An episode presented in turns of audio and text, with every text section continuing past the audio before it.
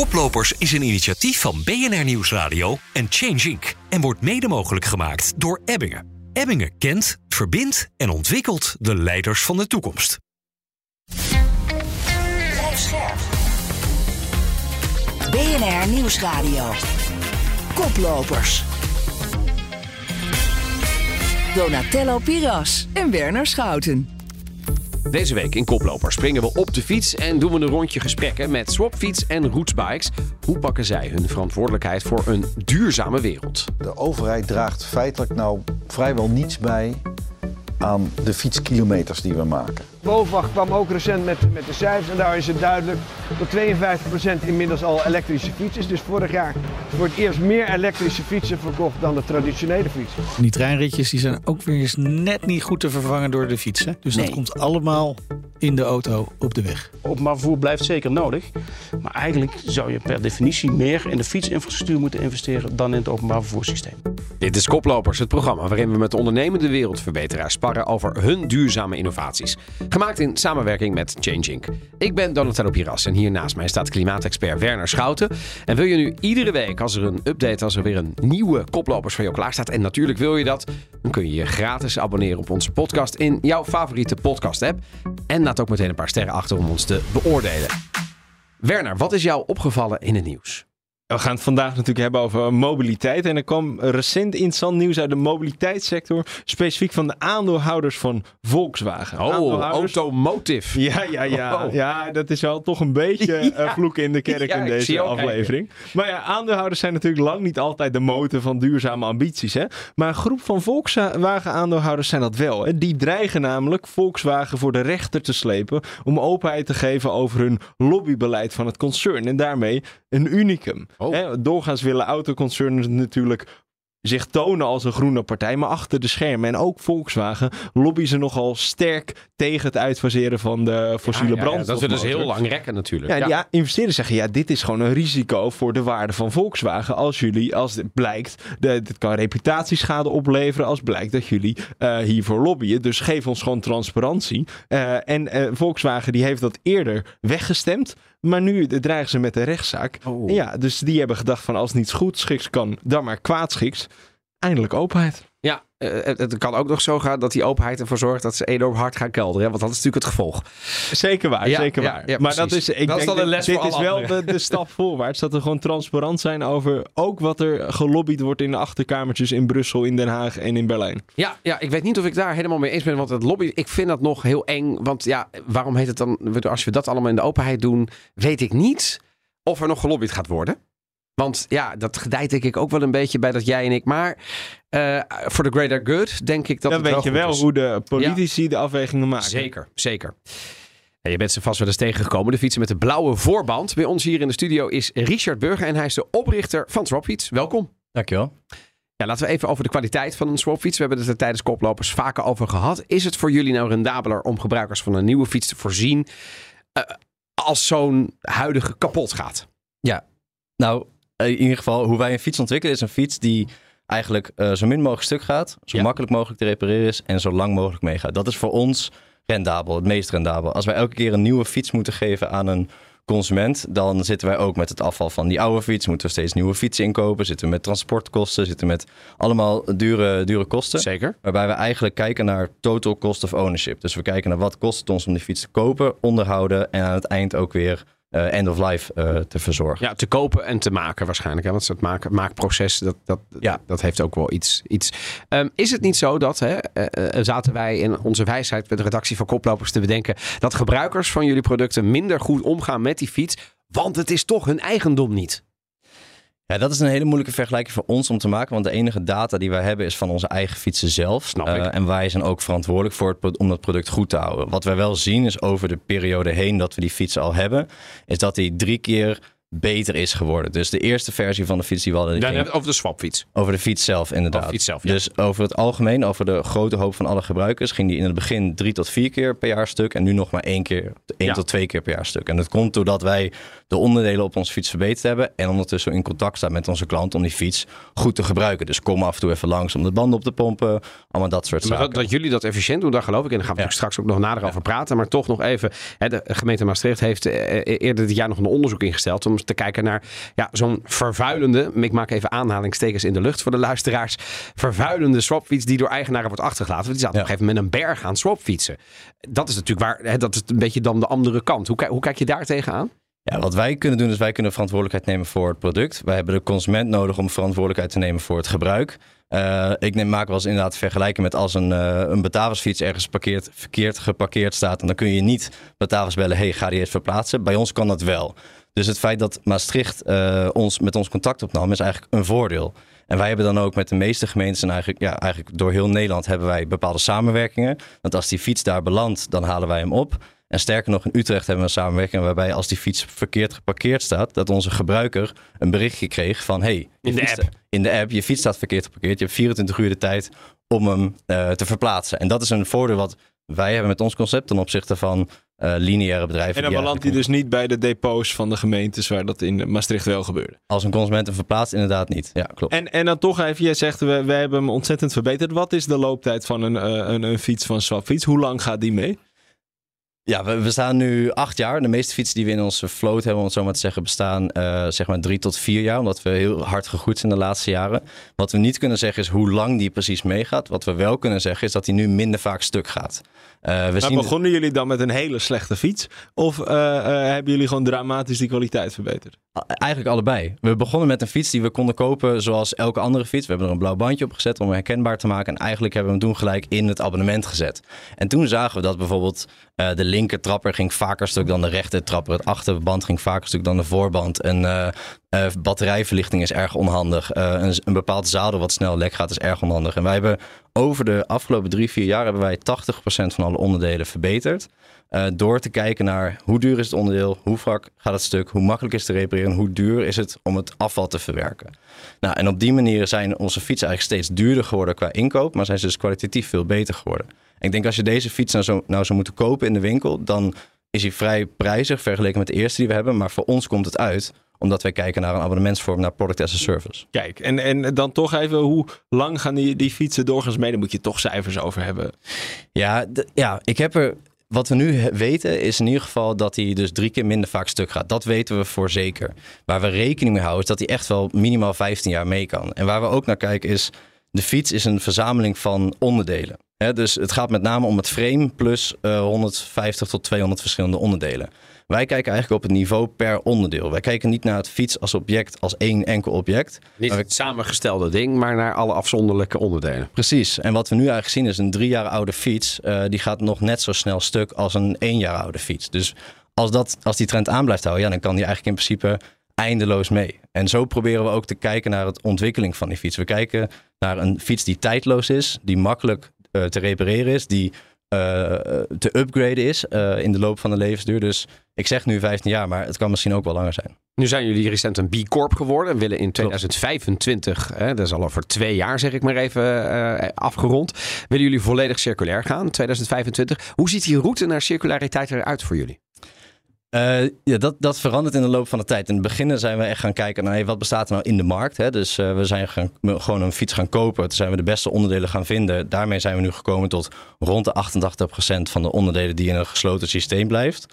Nou, daar zijn we al best wel trots op. Maar bijvoorbeeld een zadel. Er bestaat geen zadel wat bestaat uit hernieuwbare grondstoffen en wat je aan het einde van een levensduur makkelijk kan repareren. Een zadel niet een zadel wat lekker zit waarschijnlijk. Nou, precies. Ja, misschien een houten zadel. Ja, precies. Ja, inderdaad. Ja, exact. En wat je dus krijgt is een zadel bestaat uit 4 verschillende materialen, is gelijmd, is niet uit elkaar te krijgen. Als er een klein scheurtje in zit, moet je het hele zadel weggooien.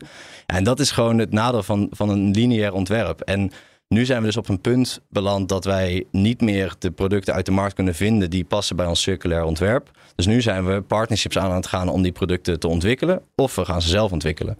En dus dat is echt een shift die we nu meemaken. Van wat we zoeken in de markt bestaat niet. Dus we moeten nu echt die langdurige partnerships aan met leveranciers om uiteindelijk te ontwikkelen. Waarom bestaat het eigenlijk nog niet? Waarom hebben de Batavussen en de Gazelles van deze wereld dit nog niet ontwikkeld? Ja, daar kom je eigenlijk een beetje bij de kern van de lineaire economie. Is, wat is hun motief daarvoor? Wat is hun businessmodel? Ja, precies. En dan, als een zadel stuk gaat en je moet een heel nieuw zadel kopen. Doorloop van de fiets zo hoog mogelijk houden is eigenlijk zo aantrekkelijk. Nou ja, technologie blijven vernieuwen zodat je de huidige technologie outdated raakt. Bepaalde modestatements, al dat soort zaken. Ja, dat is waardoor je snel meer gaat consumeren. En wij proberen dat om te draaien. Maar dan toch, jullie willen circulair zijn. Jullie hebben het hoog in het vaandel staan. Maar we hoorden het net ook al in de nieuwtjes. Die e-bikes, er is een ontzettende explosie van gaande. Klopt. Nou ja, als je eerlijk bent en je bent eerlijk over circulariteit, dan moet je die e-bikes eigenlijk helemaal niet willen aanleveren, toch? Nou, daar ben ik het niet mee eens. Hoe wij er naar kijken is, de e-bike is een gigantische transformatie in mobiliteit om meer mensen op de tweewielen te krijgen. Het haalt echt mensen uit de auto, uit het openbaar vervoer en maakt grotere afstanden mogelijk. Niet alleen in Nederland, maar echt door heel Europa. Dat is niet een excuus om een vervuilend product op straat te zetten. Dus wij zijn nu eigenlijk al onze focus aan het zetten om die e-bike circulair te maken, want daar liggen de grootste uitdagingen. Aan de uitgaande kant, dus een batterij repareren, een motor repareren, dat is allemaal technisch best wel haalbaar. Maar de inflow, dus hoe krijg je duurzame materialen in die e-bike, in die batterij, dat is de grootste uitdaging. En daarom moeten we juist nu beginnen om het uiteindelijk ook een duurzaam product te krijgen. Nou, nu ben je met Swapfiets actief in verschillende steden in Nederland, maar ook in verschillende Europese steden. Dat is een internationaal bedrijf. Hoe werkt het nou om als ondernemer een duurzame cultuur in een urban culture te brengen, in de stad? En mensen dus te verleiden om zo'n fiets te pakken naar een werk als ze aan de andere kant van de stad moeten werken en een half uur moeten en dus die auto te laten staan. Ja. Wat is jouw rol daarin? Ja, wat wij proberen is eigenlijk gewoon een zo goed mogelijke service en zo goed mogelijk product neer te zetten. Dat is wat wij kunnen. En als een consument uiteindelijk daarvan overtuigd raakt, dan laat hij die auto vanzelf vaststaan. Wij proberen niet tegen de auto te zijn, wij proberen voor de fiets te zijn. En dat zo aantrekkelijk mogelijk te maken. En je ziet echt in steden als Parijs en Londen, waar echt gigantische infrastructuren investeringen zijn, daar zie je echt dat ze heel blij zijn met spelers als Swapfiets. Want zij kunnen wel fietspaden bouwen, maar zij kunnen die niet vullen met fietsen. Dat moeten bedrijven zoals wij doen. En als we dan toch eventjes verder kijken in Nederland. Ja, dat is natuurlijk Nederland fietsland. Hè, dus in Amsterdam een fiets of een Swapfiets is met alle respect natuurlijk. Ja, maar ja. Wij zien het verschil niet. In welke steden weet je in Europa bijvoorbeeld een enorme impact te maken, omdat je daardoor echt het fietsen helpt?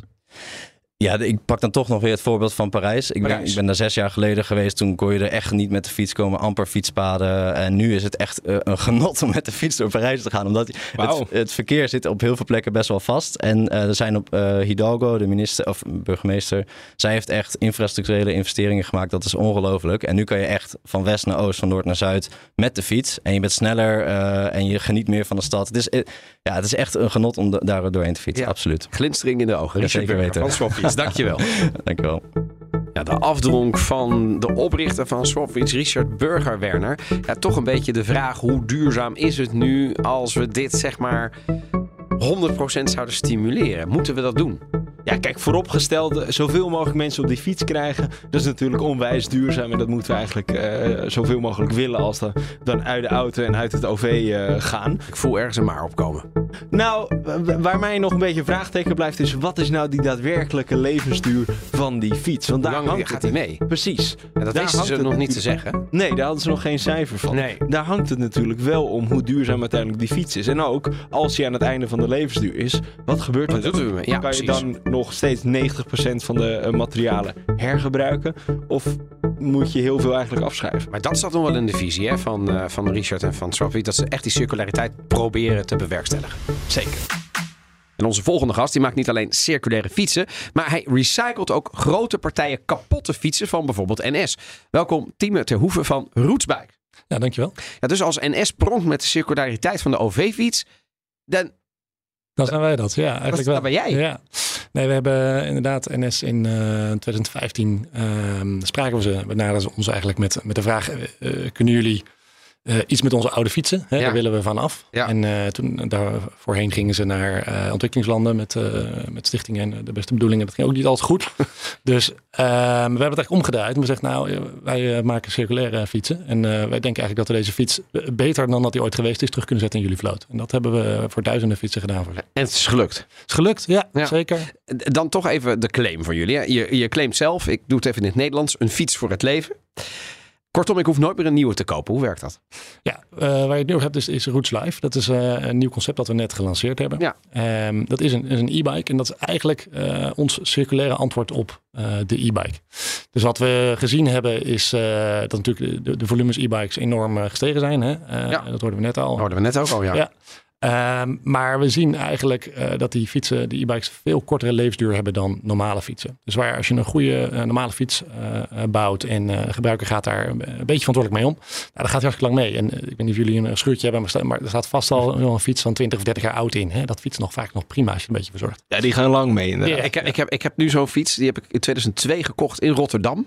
Ja. Op de burgemeester van Walsumweg. Ik weet het nog precies. Dat is net afgestudeerd. En die heb ik nog steeds. Maar ik heb een label van de gemeente Amsterdam. Dus hij wordt, als ik hem nu niet weghaal, gaat hij naar het depot. Ja. Ja, even advies wat ik ermee moet doen? Nou, laten rijden natuurlijk. Oh, oké. Handen uit de mouw. Hè? Oké. Heel goed. Dat is het beste.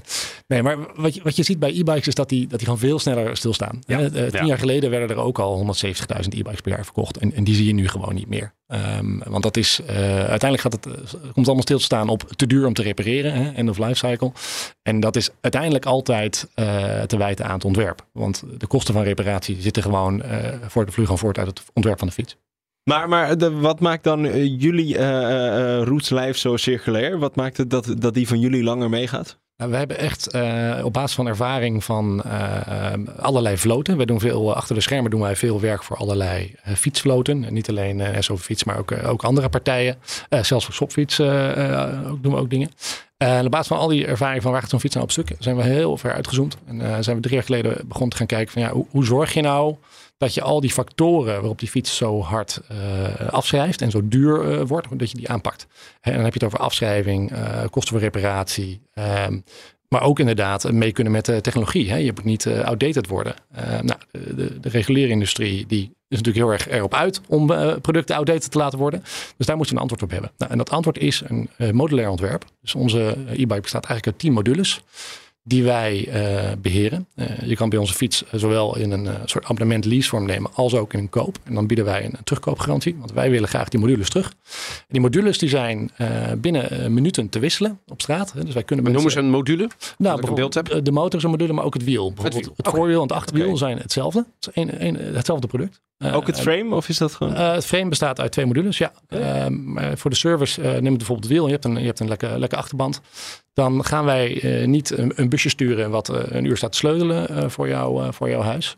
Wij wisselen dat wiel letterlijk in 30 seconden. Hele mooie opnames van dat iemand dat gewoon in 30 seconden doet. Dus Formule 1. Echt Formule 1, stop. Ja.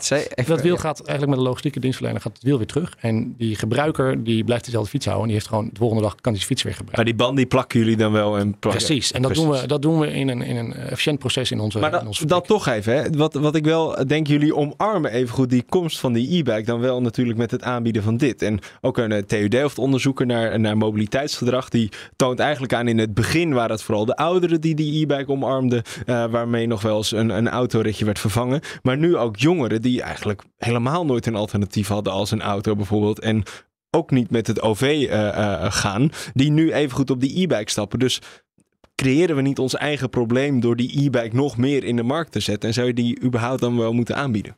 Ja, we zijn zeker niet de eerste die een e-bike zijn gaan maken. Hè. We hebben er goed over nagedacht.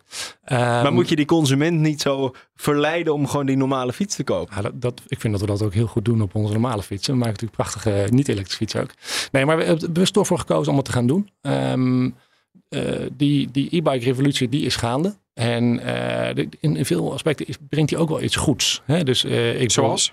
Ik rijd bijvoorbeeld ook op een elektrische bakfiets en neem ik 4 kinderen in mee. Ja. Wij poelen met mensen uit de straat. Neem ik 4 kinderen in mee. Vroeger waren dat 2 auto's. Hè? Of 2 fietsen. Maar in ieder geval, het is gewoon dat is best wel efficiënt. En ik denk dat met name in het buitenland, en daar willen wij zeker ook naartoe, nog veel meer impact te behalen is. Omdat zo'n e-bike plat is.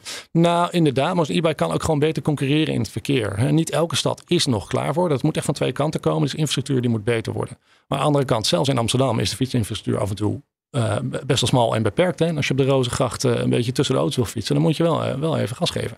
Nou, het is niet voor iedereen weggelegd om op een sportfiets 30, 35 te gaan fietsen. Dus je concurreert beter met die auto. En zeker in buitenlandse steden waar die infrastructuur niet zo goed is. Als je kijkt naar jullie e-bike, dat is nu een abonnement, neem ik aan. En hoe ga je nou zorgen dat je die circulariteit zeg maar kunt stimuleren? Hè? Dus als je zeg maar product as a service overal gaat aanbieden, ja, misschien beter dan wel. Nou, ik denk dat het niet per se product of service. Ik denk dat het heel belangrijk is dat er een relatie is tussen de aanbieder en de gebruiker. En ik denk ook dat het heel belangrijk is dat er een relatie is tussen de gebruiker en zijn product. Ja. Dus een bierflesje is een prachtig circulair product, maar het is geen product as a service product. Hè? Maar wat wel belangrijk is dat je die loop sluit. En dat kan op meerdere manieren. Dus wij bieden en een membership lease vorm aan, maar ook een koop en terugkoop. En die koop en terugkoop verwachten we dat iemand misschien nog wel beter met zijn product omgaat dan als hij hem in een lease neemt. Maar wij willen wel contact houden met die partij. Nou, wij hebben daarvoor eigenlijk een hele digitale laag in die fiets ingebouwd. Waarmee we de berijder kunnen coachen. Hoe die met zijn fiets omgaat. Er zin in krijgen een warning op het moment dat er iets is met men. Ja, Donatello, pomp je band even op. Want dat is wel beter. En dan gaat de band langer mee, slijt minder hard, et cetera. Als er iets aan de hand is, dan grijpen wij vroeg in. En als je naar die swapfiets kijkt, denk je dan wel eens met je circulaire hart van, nou, daar kan nog wel een heleboel verbetering aan worden toegevoegd? Nou, ik denk dat die swapfiets, zoals Richard net ook uitlegt, eigenlijk een evolutie is van een bestaand product. En ik denk dat inderdaad dat je nog wel weer een hele grote stap kan zetten als je daar even helemaal los van komt. En dat is dan de positie die wij denk ik mooi hebben. Omdat we wel allerlei ervaringen hebben kunnen opdoen zonder dat we zelf in een enorme massa onze producten op de markt moesten hebben. En daar kunnen we denk ik net even een andere aanpak kiezen. De tijd gaat het leren. We zijn uit de startblokken. Dus, ja, de tijd gaat het leren. Wat als je even door je oogharen kijkt over, nou, pak een beetje 5 jaar. Als we dan kijken naar fietsen in grote steden. Gaan we dan op deze weg voort? Hoe ziet de moderne stad er over 5 jaar uit met fietsen? Ja, ik hoop het wel. Ik denk dat je dan eigenlijk met combinatie van verschillende aanpakken uiteindelijk zelfs minder fietsen op straat zou kunnen hebben. Hè? Dat je ze effectiever gebruikt. Dat je ze langer kan laten meegaan. En eigendom of? Ja, dat kan allebei. Kijk, voor ons maakt het, zoals ik net zei, maakt het niet uit. Als we maar zorgen dat die loop gesloten wordt. En als je ook maar zorgt dat er een goede serviceoplossing voor die fietsen is. En daar schort het soms nu wel. Dankjewel, Tiemen Ter Hoeven van Roetz Bikes. Ik denk dat we het eens kunnen zijn. Roetz Bikes, mooi initiatief. Zeker. Mooi bedrijf. Fantastisch. Circulair. Zeker. En mooi concept ook met een e-bike. Maar dan toch even over die e-bike. Want ik hoorde jou toch een paar kritische vragen stellen in het programma. Hoe moeten we daar nou tegenaan kijken? Ja, ik ben daar nog niet helemaal over uit. Want ik denk in het buitenland kan die e-bike fantastisch veel meer mensen op de fiets krijgen. Omdat grotere steden. Ja, buitenland is niet vlak. Nee. Dus dan helpt het wel om zo'n elektrische ondersteuning te hebben. Maar bij ons? Maar in Nederland zie je dat onderzoek toch uitwijst dat het mensen niet uit de auto haalt. Maar meer gewoon meer mensen op een elektrische fiets in plaats van een normale fiets. En dan creëren we ons eigen probleem. Dan fietsen we eigenlijk tegen de wind in als we circulair willen gaan. Want die batterijen zijn veel moeilijker circulair te maken dan een normale fiets. Ja, dus in Nederland zouden we toch wat behoudender om moeten gaan. Even puur vanuit de duurzaamheid. En in het buitenland zouden we het vol moeten stimuleren. Helemaal eens. Nou, eens kijken of we dat kunnen doen. Ja, terwijl de band doordraait in deze lineaire aflevering gaan wij doorpraten over de stelling. Voor een circulaire economie moeten veel meer producten as a service worden. Richard, jij zei eens. Vertel. Ja, ik denk ook gelijk een nuance erbij. Want het is niet alleen product as a service. Ik denk vanaf het begin is product as a service een middel voor een doel. En het doel is inderdaad een meer circulaire economie bereiken. Waarbij meer grondstoffen in een gesloten systeem blijven. Minder vervuiling, minder afval. Ik denk dat nu ligt er heel veel verantwoordelijkheid voor het product bij de consument zelf. De consument moet hem zelf repareren, zelf naar de fietsenmaker brengen of welk product dan ook. Zit zelf met het afval, zit zelf met de kennis te investeren om het product te gebruiken. Terwijl waar het om draait is het gebruik. Je wil van A naar B zonder zorgen. Dat is wat je wil. Je wil een telefoon gebruiken zonder zorgen. En wat er moet gebeuren is dat er meer verantwoordelijkheid moet schuiven naar de producent van dat product. Zodat jij als consument vooral kan gebruiken. Als je die verantwoordelijkheid verschuift, dan krijg je automatisch dat een consument of een producent veel beter een product ontwikkelt. En in die ontwikkeling gaat hij dan langer mee, makkelijker te repareren of blijft die waarde langer behouden. Dat is denk ik inderdaad ik denk dat je heel terecht zegt inderdaad, verantwoordelijkheid bij de producent. Dat is ook waar we stevig op inzetten bij de circulaire economie. Ja. Tegelijkertijd, een aantal afleveringen geleden, hadden we mobiliteitsprofessor Marco te Brömmelstroet van de Universiteit van Amsterdam hier aanwezig. Die zei van ja, als je die verantwoordelijkheid naar de producent brengt, dan leidt dat soms tot ook een gebrek aan verantwoordelijkheid bij die consument. Die zorgt er, je ziet het bij de elektrische deelscooters. Mm-hmm. Verzekeraars zeggen het ook. Die dingen gaan om de haverklap kapot. Ja. Dus het is ook een soort van balanceeract waar je die verantwoordelijkheid dan laat landen. Dat denk ik ook. Ik denk ook dat we nu in de huidige economie te ver doorgeschoten zijn naar alles ligt bij de consument. En waarschijnlijk is ook niet de oplossing alles ligt bij de producent. Wij zijn ook met onze consumenten in contact om te zeggen, hey, hoe kan je nou zo lang mogelijk met die fiets omgaan? Als er iets stuk gaat, bel ons, want dan kunnen we het repareren voordat het echt helemaal kapot gaat. Wat wij alleen ook zien is dat ook al heb je een Swapfiets abonnement, mensen voelen het toch als mijn Swapfiets. Mijn Swapfiets is stuk, dus ik ga naar de winkel om hem te repareren. En ik denk bij deelmobiliteit is er nog een andere verantwoordelijkheid. Is er echt van nou ja, er liggen 10 anderen daar. Dus als er 9 stuk zijn, dan pak ik die andere. Maar dus deelmobiliteit lijkt mij, ik bedoel, als we dan toch even een ranking gaan maken, dan lijkt me, die staan toch wel onderop als het gaat over mijn verantwoordelijkheidsgevoel als consument, toch? Ja, daar zou ik wel schalen. Ja, absoluut. Ja. Dat toch even over naar jou. Tiemen, jij bent oneens met de stelling dat we voor een circulaire economie veel meer producten als dienst moeten aanbieden. Nou, ik denk dat het een van de tools is die we moeten gebruiken. Daarin sluit ik me wel bij Richard aan hoor. Maar ik denk dat er ook heel veel mogelijkheden zijn zonder een product as a service. Om voor producenten wel die rol te nemen en die verantwoordelijkheid te nemen. Ik denk dat we veel meer bezig moeten zijn met de waarde van het product. En hoe je materialen zeg maar op hetzelfde technische bruikbare niveau houdt. En dat begint met design. En daar kun je, wat ik net al het voorbeeld gaf van een bierflesje, dat is een hartstikke mooi voorbeeld. Dat blijft gewoon heel lang mooi en dan kun je nog snel als glas weer glas van maken. Dus product as a service is niet de enige oplossing. Het is goed als dat meer komt in de juiste vorm. Maar waarom ik het nee heb gezegd, natuurlijk ook leuk om voor de discussie een beetje te voeden. Maar is ook omdat je best wel minder goede product as a service systemen ziet. Hè, waarbij eigenlijk vrij lineaire producten in een product as a service systeem worden gestopt. Wat denk je aan? Wat is een goed voorbeeld? Nou, de telefoon bijvoorbeeld. Hè, dat wordt ook bijna een product as a service. Maar dat is een meest lineair ontworpen product wat er is. Zeker. Dat heeft niks met een andere of een oplossing daarvan te maken. Het is goed om daar scherp op te blijven. Ja. Tegelijkertijd zeg je natuurlijk van ja, het gaat om design.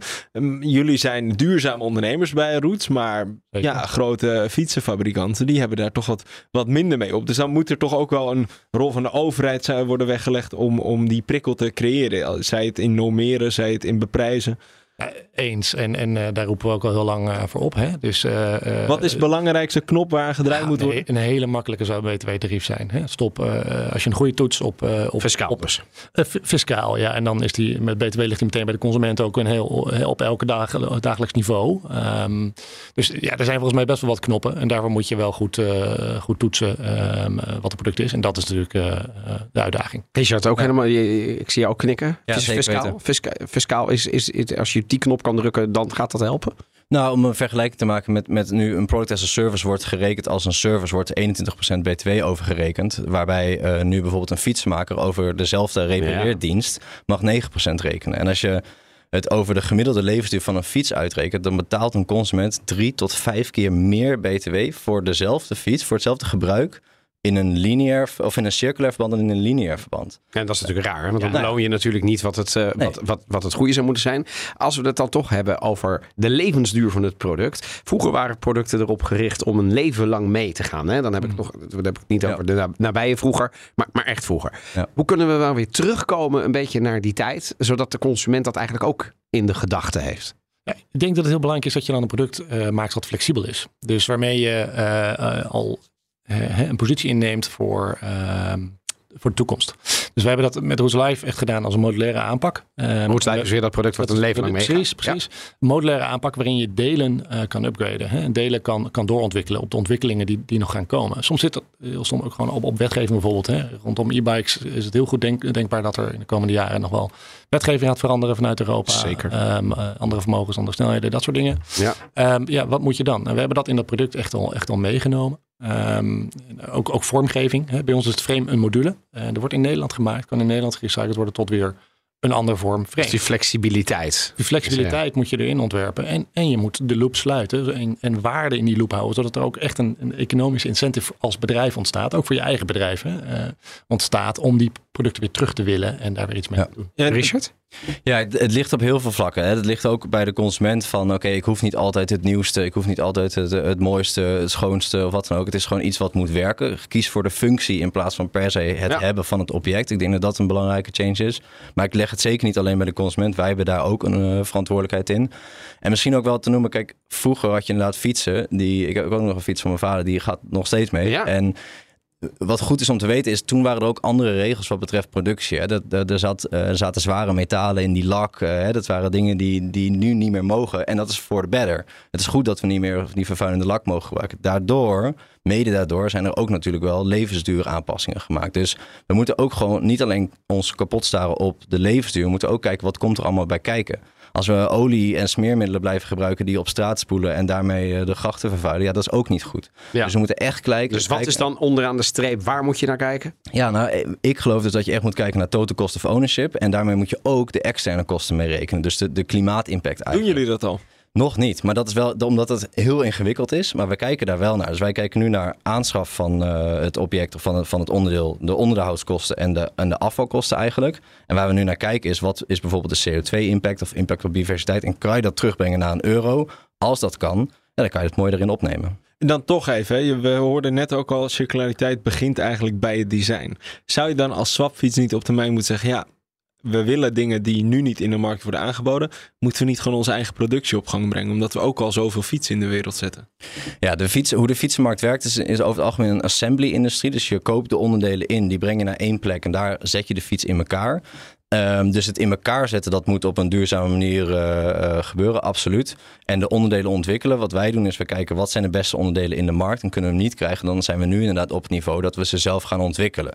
Dus echt bijvoorbeeld, we zijn nu bezig met een nieuwe achterbrug waarbij die fiets, of waar het achterwiel heel makkelijk kan verwisselen. Oh ja. Als je ergens toch weer dat Formule 1 swap. Maar Richard, jullie zitten daar zo gebroedelijk naast elkaar in onze studio. Is het niet gewoon zo dat bij Swapfiets, als jullie nu allemaal Roetz Bikes aanschaffen, dan zijn we er toch? Dan gaat het een leven lang mee. Ja, ik denk dat zeker zou kunnen. Ik denk dat onze aanpak nu is, wij itereren op een bestaand product en komen met onze volume nu op een niveau dat we veel invloed ook hebben op de leveranciers. Even jullie volume, als het over heel Europa gaat, waar hebben we het over? We hebben nu bijna 300.000 klanten door heel Europa. Ja.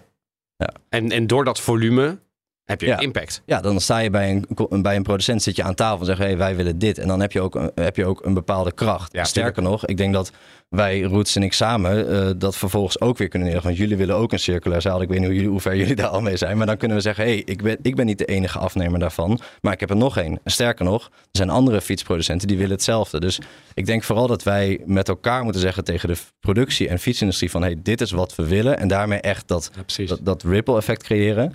In plaats van dat wij met elkaar dat met z'n tweeën proberen op te lossen. Ja, als ik daar mag inraken. Het is inderdaad heel lastig. Het is een beetje een kip-ei, hè, bijna. Wat ga je alle partijen proberen te beïnvloeden om circulair te worden? En ga je dus, op zich is dat een hele charmante oplossing. Hè, als elke onderdelenleverancier zijn spullen terugneemt en doet het netjes. Ja. Wij vonden dat gewoon wat te langzaam gaan. Hè, en er is te weinig ambitie in die fietsenmarkt om te verduurzamen. Een aantal jaren geleden schreven in de jaarverslagen van de grote partijen in Nederland stonden gewoon, fietsen is duurzaam. Je hoeft er niet zoveel aan te doen. Hè? Zeker. Dus wij vinden dat er langzaam gaan. We hebben er echt voor besloten om dat zelf te doen. Echt een hele grote stap te zetten. En dan weer dat gesprek aan te gaan met die producenten. En dat is heel mooi om te zien. We hebben net live gelanceerd. En we zien nu al dus een kentering in die leveranciers. Daar zaten we al mee aan tafel. We hebben al gezegd wat we gingen doen. En vervolgens lanceer je het en krijgt het tractie en dan ineens wil iedereen wel. Hè? Dat is een beetje hetzelfde als met financiering ophalen. Je hebt momentum nodig. Als je financiering ophaalt, dan doet één bank mee en dan wil de andere ook. Hè? Een beetje dat effect. Nou, en dat momentum, dat gaan we nu inderdaad gebruiken om dan weer die leveranciers mee te krijgen. Want uiteindelijk hebben wij best wel veel in een gesloten loop nu. Maar we hebben natuurlijk ook afhankelijkheden van externe leveranciers. Maar toch, afsluitend om de cirkel dan toch helemaal rond te maken, de datum waarop we de Roetz Live bij Swap kunnen huren, die is nog niet vastgesteld. Die is niet vastgesteld. Ja, die kan nog komen. Dank jullie wel. Dank voor het luisteren naar de podcast. Dit was Richard Burger, de oprichter van Swapfiets en Tiemen Ter Hoeven van Roetz Bikes. Jullie allebei bedankt dat jullie naar de studio zijn gekomen. Volgende week maandag 15:30 staat natuurlijk weer een nieuwe voor je klaar. Vergeet niet te abonneren. En als je het leuk vindt, 5 sterren. Heel erg graag. En de podcast die kun je natuurlijk luisteren in je favoriete podcast-app op bnr.nl en in de BNR-app. Tot volgende week, 15:30. Bye bye. Koplopers is een initiatief van BNR Nieuwsradio en Change Inc. en wordt mede mogelijk gemaakt door Vattenfall.